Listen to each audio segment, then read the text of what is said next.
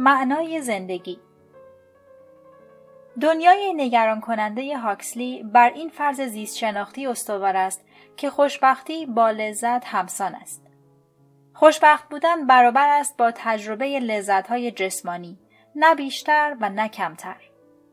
چون بیوشیمی ما میزان و دوام این احساسات را محدود می کند، تنها راه برای اینکه انسانها درجه بالایی از خوشبختی را در زمانی طولانی تجربه کنند، این است که سیستم بیوشیمی خود را دستکاری کنند.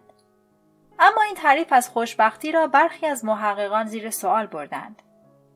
دنیل کانمن برنده جایزه نوبل اقتصاد در تحقیق معروفی از مردم خواست تا گزارشی از یک روز کاری معمولی تهیه کنند واقعه به واقعه آن را بنویسند و ارزیابی کنند که از هر کدام چقدر لذت می‌برند یا آزرده می‌شوند. او تناقضی را در نگرش اغلب مردم در مورد زندگیشان کشف کرد. پرورش کودک را در نظر بگیرید. کانمن دریافت که وقتی لحظات شادی و لحظات پرزحمت را فهرست می کنیم می‌فهمیم که بچه داری کار نسبتا ناخوشایندی است. این کار عمدتا چیزی نیست جز تعویز پوشک و ظرف شستن و سر و کله زدن با نحزی های بچه که هیچ کس آنها را خوش ندارد. اما اغلب والدین می‌گویند که فرزندانشان موجب اصلی خوشبختیشان هستند. آیا این به این معناست که مردم به درستی نمی‌دانند چه چیزی برایشان خوب است؟ این یک مورد است. مورد دیگر این است که این یافته ها نشان می دهد خوشبختی حاصل جمع و تفریق لحظات خوشایند و ناخوشایند نیست بلکه ناشی از نگرش به کلیت زندگی به عنوان چیزی با معنا و ارزشمند است. در خوشبختی یک عنصر مهم شناختی و اخلاقی وجود دارد. ارزش های ماست که تعیین می کند آیا خود را برده تیر بخت یک کودک دیکتاتور می دانیم یا پرورش دهنده با محبت یک زندگی جدید. همانطور که نیچه گفت اگر دلیلی برای زندگی داشته باشی تقریبا هر ناملایمی را می توانی تحمل کنی. زندگی مفید حتی در بطن دشواری ها می تواند بی اندازه رضایت بخش باشد. اما زندگی بیهوده با هر میزان از رفاه مصیبتی وحشتناک است. اگرچه انسانها در تمامی فرهنگها و دورانها لذتها و رنجهای مشابهی داشتند اما معنایی که به تجربیاتشان دادهاند احتمالا بسیار متفاوت بوده است. در این صورت تاریخ خوشبختی باید بسیار آشفته تر از آن چیزی بوده باشد که زیست شناسان تصور می کنند. این استنتاجی است که لزوما به نفع مدرنیته نخواهد بود. ارزیابی لحظه به لحظه زندگی در قرون وسطا گواهی قطعی بر سختی زندگی در آن زمان است. اما اگر آنها به وعده های زندگی اخروی باور می داشتند، احتمالا زندگی خود را بسیار پرمعناتر و ارزشمندتر از مردم مدرن سکولاری می دانستند که در دراز مدت نمی توانند چیزی جز فراموش شدگی کامل و بی سمر انتظار داشته باشند. تا آنجا که می توانیم بگوییم از منظر محض علمی زندگی انسان مطلقا هیچ معنایی ندارد. انسان حاصل فرایندهای تکاملی کور بوده است که بدون هدف یا منظوری عمل می کردند. اعمال ما بخشی از طرح الهی هستی نیست و اگر سیاره زمین فردا صبح نابود شود عالم هستی احتمالا مطابق معمول به حیاتش ادامه می دهد. تا آنجا که در این لحظه می توانیم بگوییم هیچ کس دلتنگ ذهنیت بشری نخواهد شد. بنابراین هر معنا و فایده ای که انسانها به زندگیشان نسبت می دهند توهمی بیش نیست. معانی آن جهانی که مردم قرون وسطا در زندگی خود یافته بودند مهمتر از معانی مدرن انسانگرایانه و ناسیونالیستی و سرمایهدارانه ای نبود که انسانهای امروزی به آنها رسیدند. دانشمندی که ادعا می کند زندگیش مفید است چون گنجینه دانش بشری را افزایش می دهد، سربازی که ادعا می کند زندگی مفیدی دارد چون برای دفاع از خاکش می جنگد و کارآفرینی که با تأسیس یک شرکت جدید برای زندگی خود معنا و فایده ای می یابد، کمتر از همتایان قرون وسطاییشان در توهم نیستند. که معنای زندگی را در خواندن متون مقدس و شرکت در جنگهای صلیبی و ساختن کلیساهای جامع میافتند. پس شاید خوشبختی هماهنگ کردن توهمات شخصی درباره معنای زندگی با توهمات مشترک حاکم باشد. تا زمانی که روایت من همسو با روایات مردم اطرافم باشد می توانم خود را متقاعد سازم که زندگیم مفید و با معناست و خوشبختی را در این باور بیابم. این نتیجه گیری کاملا غمانگیز است. آیا واقعا خوشبختی در گروه خودفریبی است؟ خود را بشناس. اگر خوشبختی مبتنی بر احساسات دلپذیر است پس برای خوشبختتر بودن ناگزیریم سیستم بیوشیمی بدنمان را از نو طراحی کنیم اگر خوشبختی در گروه این احساس است که زندگی با معناست پس برای خوشبختتر شدن باید خود را به طرز موثرتری بفریبیم آیا شق سومی هم وجود دارد؟ هر دو دیدگاه فوق در این فرض مشترکند که خوشبختی نوعی احساس درونی است. خواه احساس لذت و خواه احساس فایده و معنا.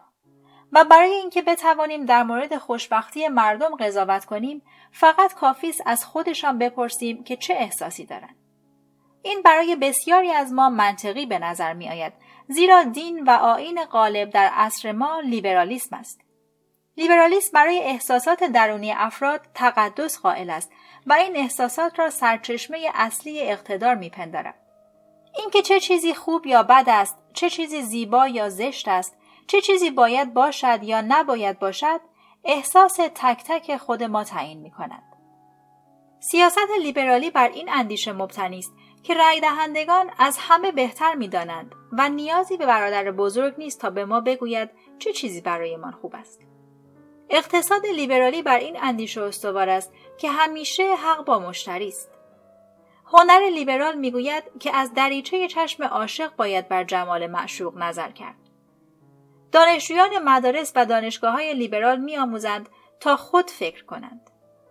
آگهی های تجاری ما را تشجیع می کنند که این کار را بکن. فیلم های حادثه ای، نمایش های تئاتری، سریال های آبکی تلویزیونی، رمان ها و تصنیف های موسیقی پاپ مدام به ما تلقین می کنند که با خودت رو راست باش. به ندای درونت گوش بده. از دلت پیروی کن. ژان ژاک روسو این دیدگاه را به سنتی ترین سبک بیان کرد. آنچه احساس می کنم خوب است، خوب است.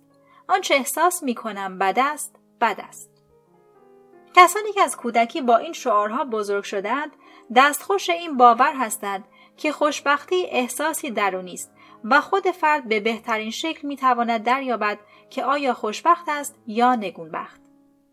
اما این دیدگاه منحصر به لیبرالیسم است. اغلب ادیان و ایدولوژی ها در طول تاریخ می گفتند که برای نیکی و زیبایی و برای اینکه هر چیزی چگونه باید باشد معیارهای عینی وجود دارند. آنها به احساسات و اولویت های افراد معمولی بدگمان بودند. در آستانه معبد آپولو در دلفی زائران با این کتیبه مورد استقبال قرار می گرفتند. خود را بشناس. مفهومش این بود که فرد معمولی از نفس حقیقی خود ناآگاه و از این رو چه بسا از خوشبختی واقعی بیخبر است. احتمالا نظر فروید نیز همین بود.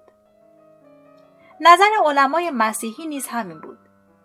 پولس رسول و آگوستین قدیس به خوبی می دانستند که اگر از مردم در این باره سوال شود بیشترشان ترجیح می دهند به جای عبادت پروردگار به عمل جنسی بپردازند.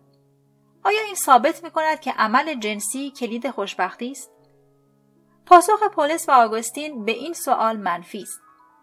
این فقط ثابت می کند که بشر ماهیتا گناهکار است و شیطان به آسانی مردم را وسوسه می کند. از دیدگاه مسیحیت اکثر مردم کماکان در وضعیتی شبیه به معتادان به هروئین هستند. تصور کنید که روانشناسی مبادرت به تحقیقی درباره خوشبختی در میان معتادان کند. از آنها نظرسنجی می کند و در میابد که تک تک آنها می‌گویند فقط وقتی خوشنودند که مواد به بدن می‌زنند. آیا روانشناس ما گزارشی منتشر می کند و می‌گوید که هروئین کلید خوشبختی است؟ این نظر که احساسات قابل اعتماد نیستند به مسیحیت منحصر نمی شود. حداقل وقتی که پای ارزش احساسات به میان می آید حتی داروین و داوکینز هم ممکن است نظر مشترکی با پولس رسول و آگوستین قدیس پیدا کنند. بر اساس نظریه ژن خودخواهی انتخاب طبیعی انسانها را همانند دیگر موجودات زنده طوری شکل می دهد که چیزی را انتخاب کنند که به تکثیر ژنهای خودشان یاری میرساند حتی اگر برای شخص خودشان خوب نباشد. اکثر مذکرها به جای اینکه از زندگی صلحآمیز و سعادتمند بهرهمند شوند زندگیشان را صرف زحمت و تشویش و رقابت و مبارزه می کنند زیرا دی ایشان آنها را در جهت اهداف خودخواهانه خودش به انحراف می کشاند. دی ای مانند شیطان از لذایز آنی برای اخفال مردم استفاده می کند تا بتواند آنها را مغهور خود سازد. در نتیجه اغلب ادیان و فلسفه ها در مورد خوشبختی موضع بسیار متفاوتی با لیبرالیسم اتخاذ کردند. به ویژه موضع بودایی ها جالب است. اهمیت مسئله خوشبختی در بودیسم شاید از هر کیش و آین دیگری بیشتر باشد. بودایی ها در طی 2500 سال به طور منظم ماهیت و علل خوشبختی را بررسی کردند. به این دلیل است که در جامعه علمی علاقه روزافزونی به فلسفه و تمرینات مراقبه آنها به وجود آمده است. بودیسم با نگرش اساسی رویکرد زیست شناختی به خوشبختی موافق است. یعنی خوشبختی را نتیجه فرایندهایی می‌داند که در درون بدن انسان رخ می‌دهد نه نتیجه رویدادهای جهان بیرون. با آنکه نقطه آغاز بودیسم با دیدگاه زیستشناسی مشترک است اما به نتایج بسیار متفاوتی می‌رسد. بر اساس نگرش بودیسم اکثر مردم خوشبختی را با احساسات خوشایند و رنج را با احساسات ناخوشایند یکی می‌دانند. از این رو انسانها اهمیت بسیار زیادی برای احساسشان قائلند و حریصانه در جستجوی تجربه هرچه بیشتر لذایز هستند و از درد دوری می کنند. هر کاری که در سراسر زندگی خود انجام می دهیم خواه خاراندن پا باشد و خواه جابجا شدن روی صندلی یا شرکت در جنگ جهانی فقط در تلاشیم تا به احساسات خوشایند دست یابیم. بر اساس دیدگاه بودیزم مشکل این است که احساسات ما همچون موج اقیانوس ها چیزی بجز ارتعاشات زودگذر نیستند و هر لحظه تغییر می کنند. اگر من پنج دقیقه قبل احساس می کردم خوشحال و مصمم هستم حالا این احساس ها برطرف شده است و ممکن است غمگین و افسرده باشم. پس اگر می خواهم احساسات لذت بخشی را تجربه کنم باید مدام در پی آنها باشم و همزمان احساسات ناخوشایند را از خود برانم. حتی اگر موفق شوم ناچارم بلا فاصله از اول شروع کنم. بیان که در ازای زحماتی که متحمل می شوم پاداش ماندگاری دریافت کنم. چه چیز مهمی در بهره من شدن از چنین قنیمت های زودگذری نهفته است؟ چرا باید برای چیزی تلاش کنیم که به همان سرعتی که پدید می آید ناپدید می شود؟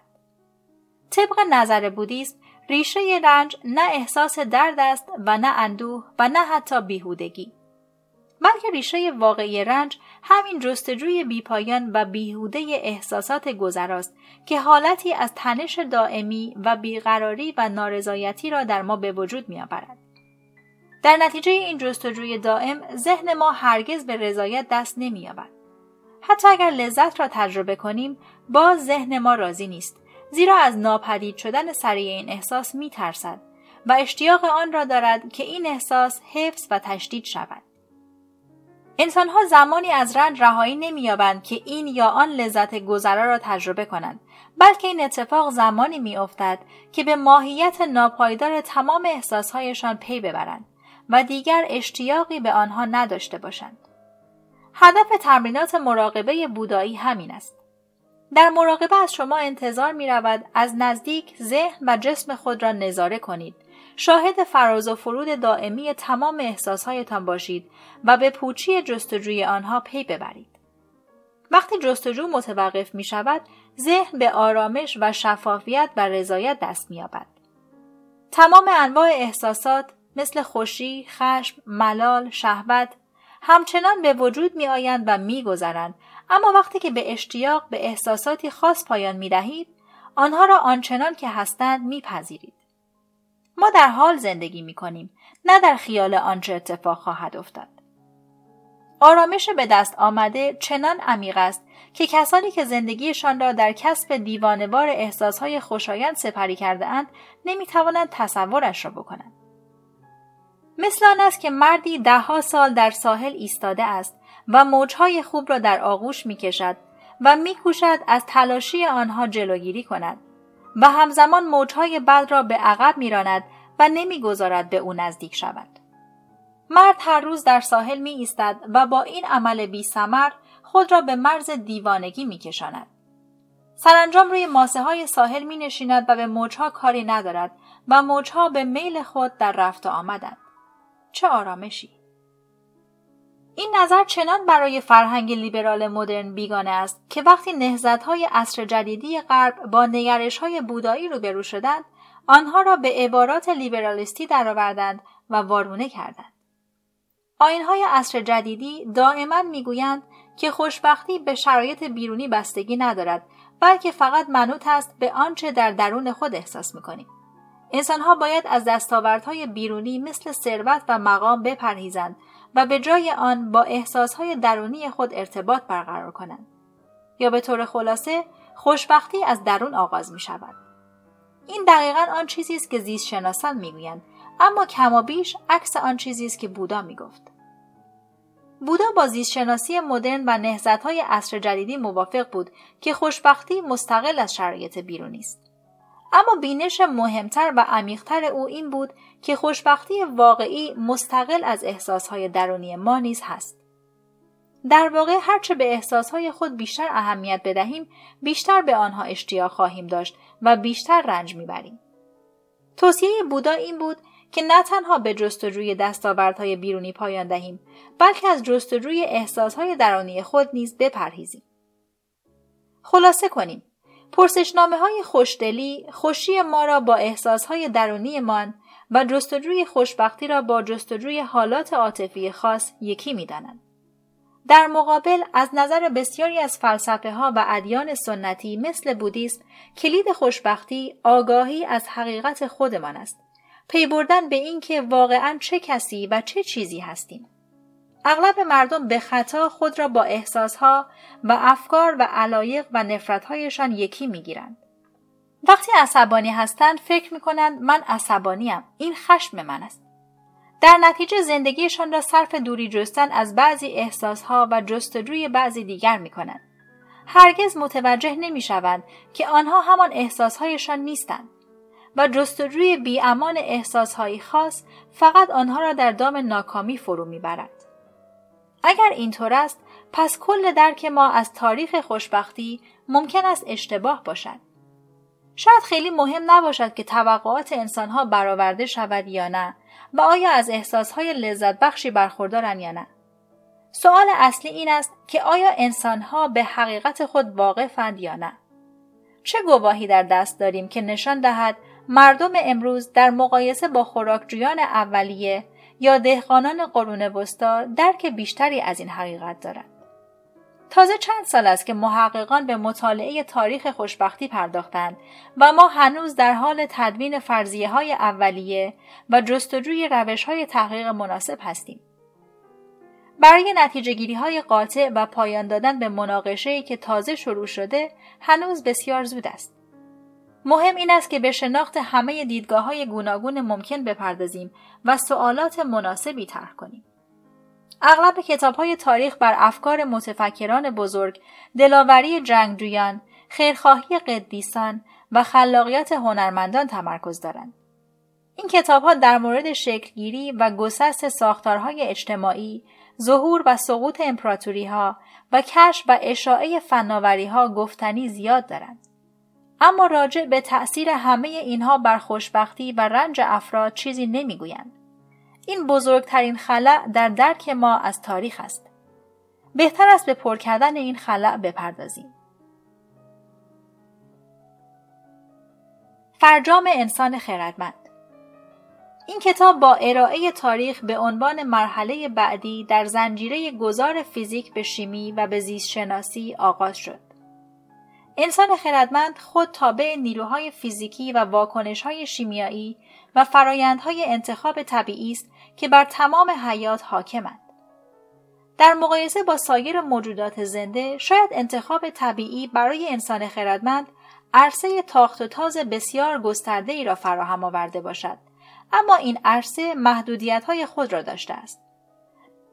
نتیجه این بوده است که انسان خردمند علیرغم تمام تلاش ها و دستاوردهایش ناتوان از خلاصی از قید محدودیت های مقدر زیستی خیش است.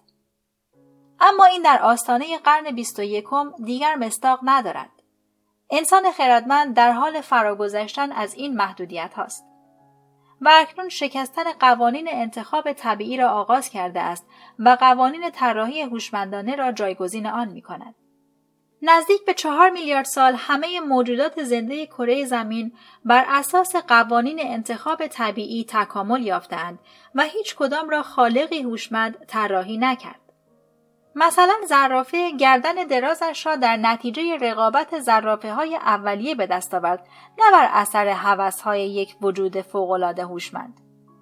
زرافه های اولیه که گردن درازتری داشتند به غذای بیشتری دسترسی داشتند و در نتیجه بیش از زرافه هایی که گردن کوتاهتری داشتند زاد و ولد کردند. نه زرافه ها و نه هیچ کس دیگری نگفت که گردن دراز زرافه ها را قادر به دسترسی به برگ های نوک درختان می کند پس بگذارید گردن ها را دراز کنید. زیبایی نظریه داروین آن است که برای توضیح اینکه چطور زرافه ها گردن درازی پیدا کردند نیازی به فرض وجود یک طراح هوشمند ندارد. در طی میلیاردها سال امکانی برای طراحی هوشمندانه وجود نداشت زیرا هوشی نبود که طراحی کند موجودات ذرهبینی که تا همین چندی پیش تنها موجودات زنده ساکن زمین بودند قادر به کارهای بسیار شگفتانگیزی هستند یک موجود ذرهبینی متعلق به یک گونه قادر است رمزهای ژنتیک گونه کاملا متفاوت را در سلول خود بگنجاند و به این ترتیب قابلیت های جدیدی پیدا کند. مثلا مقاومت در مقابل آنتیبیوتیک ها. با این حال تا آنجا که می‌دانیم موجودات ذرهبینی به کلی فاقد آگاهی، به کلی فاقد اهدافی در زندگی و به کلی فاقد توانایی برنامه ریزی هستند. در مرحله موجودات زنده مثل زرافه و دلفین و شامپانزه و ناندرتال آگاهی و توانایی برنامه ریزی را پیدا کردند. اما حتی اگر یک ناندرتال در مورد مرغهای چاق و کم تحرک خیال بافی می کرد که بتواند هنگام گرسنگی شکارشان کند قادر به محقق کردن تخیل خود نبود. او ناچار بود پرنده هایی را شکار کند که طبیعت انتخاب کرده بود. اولین شکاف در نظام کوهن حدود ده هزار سال قبل در طی انقلاب کشاورزی ایجاد شد. انسان خردمند که در آرزوی مرغهای چاق و کم تحرک بود پی برد که اگر زمینه جفتگیری چاقترین مرغ را با کنروترین خروس فراهم کند نسلهای بعدیشان هم چاق و هم کندرو خواهند شد. و اگر آن نسلهای بعد را با هم بیامیزد می‌تواند نژادی از پرندگان چاق و کندرو را پرورش دهد. این نژاد مرغ که با طراحی هوشمندانه انسان و نه یک خدا به وجود آمد برای طبیعت ناشناخته بود. اما هنوز انسان خردمند در مقایسه با یک ایزد قادر متعال مهارت‌های طراحی محدودی داشت. می توانست با استفاده از جفتگیری انتخابی مسیر روند انتخاب طبیعی را که به طور معمول در مورد مرغها حاکم بود دور بزند و به آن شتاب بدهد. اما نمی توانست ویژگی های کاملا جدیدی را به وجود آورد که در درون ژنهای مرغان وحشی وجود نداشتند. رابطه انسان خردمند با مرغها به نوعی شبیه به بسیاری از دیگر روابط همزیستانه بود که اغلب به طور خود انگیخته در طبیعت وجود داشتند. انسان خردمند مرغها را در معرض فشارهای گزینشی خاصی قرار داد که در اثر آن مرغهای چاق و کندرو تکثیر شدند. درست همانطور که زنبورهای گرد افشان با انتخاب گلهای معینی موجب تکثیر گلهای رنگارنگ می شوند. امروز نظام چهار میلیارد ساله انتخاب طبیعی با چالشی کاملا متفاوت روبرو شده است. در آزمایشگاه های سراسر دنیا دانشمندان در حال مهندسی موجودات زنده هستند. آنها بدون توجه به ویژگی های اولیه موجودات زنده و مسون از هر مجازاتی قوانین انتخاب طبیعی را نقض می کنند. ادواردو کاگ یک زیست هنرمند برزیلی در سال 2000 تصمیم به خلق یک اثر هنری جدید گرفت. یک خرگوش سبز فلورسن. کاک با یک آزمایشگاه فرانسوی تماس گرفت و از آنها خواست تا در ازای دریافت حق و زخمه خرگوشی نورانی را طبق مشخصاتی که او می‌خواهد مهندسی کند. دانشمندان فرانسوی جنین یک خرگوش سفید معمولی را گرفتند و در دی ای او ژن یک عروس دریایی سبز فلورسن را کاشتند و بفرمایید. یک خرگوش سبز فلورسن برای جناب آقای کاک. نام خرگوش را آلبا گذاشتند. به وسیله قوانین انتخاب طبیعی محال است بتوان وجود آلبا را توضیح داد. او محصول طراحی هوشمندانه است. همچنین منادی پدیده های این چنینی در آینده است. اگر آلبای بالقوه به طور کامل صورت تحقق به خود گیرد و اگر بشر در این فاصله خود را از صفحه روزگار محو نکند انقلاب علمی ممکن است چیزی بسیار فراتر از یک انقلاب تاریخی صرف شود و شاید به مهمترین انقلاب زیستی از دوره پیدایش حیات بر کره زمین بدل گردد. پس از چهار میلیارد سال انتخاب طبیعی آلبا در تلیعه یک عصر جهانی نوین قرار می‌گیرد که در آن زندگی تحت فرمان طراحی هوشمندانه خواهد بود. اگر چنین شود هنگام نگاه به گذشته احتمالا کل تاریخ بشر تا آن موقع به عنوان یک فرایند آزمایش و کارآموزی باز تفسیر می شود که بازی حیات را زیر و رو کرد. چنین فرایندی را باید از یک منظر جهانی میلیاردها ساله و نه از یک منظر بشری چند هزاره ای درک کرد. زیستشناسان سراسر دنیا در نبرد با جنبش طراحی هوشمندانه گرفتار شدند نبردی که آموزش نظریه تکاملی داروین در مدارس را زیر سوال می‌برد و مدعی است که پیچیدگی زیستی ثابت می کند که باید خالقی وجود داشته باشد که پیشاپیش در تمام این جزئیات زیستی تعمق کرده باشد. درباره گذشته حق با زیست شناسان است اما در خصوص آینده احتمالا حق با هواداران طراحی هوشمندانه است.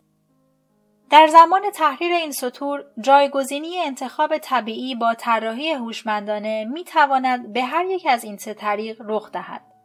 از طریق مهندسی بیولوژیک، مهندسی سایبرگ یا مهندسی حیات غیر طبیعی.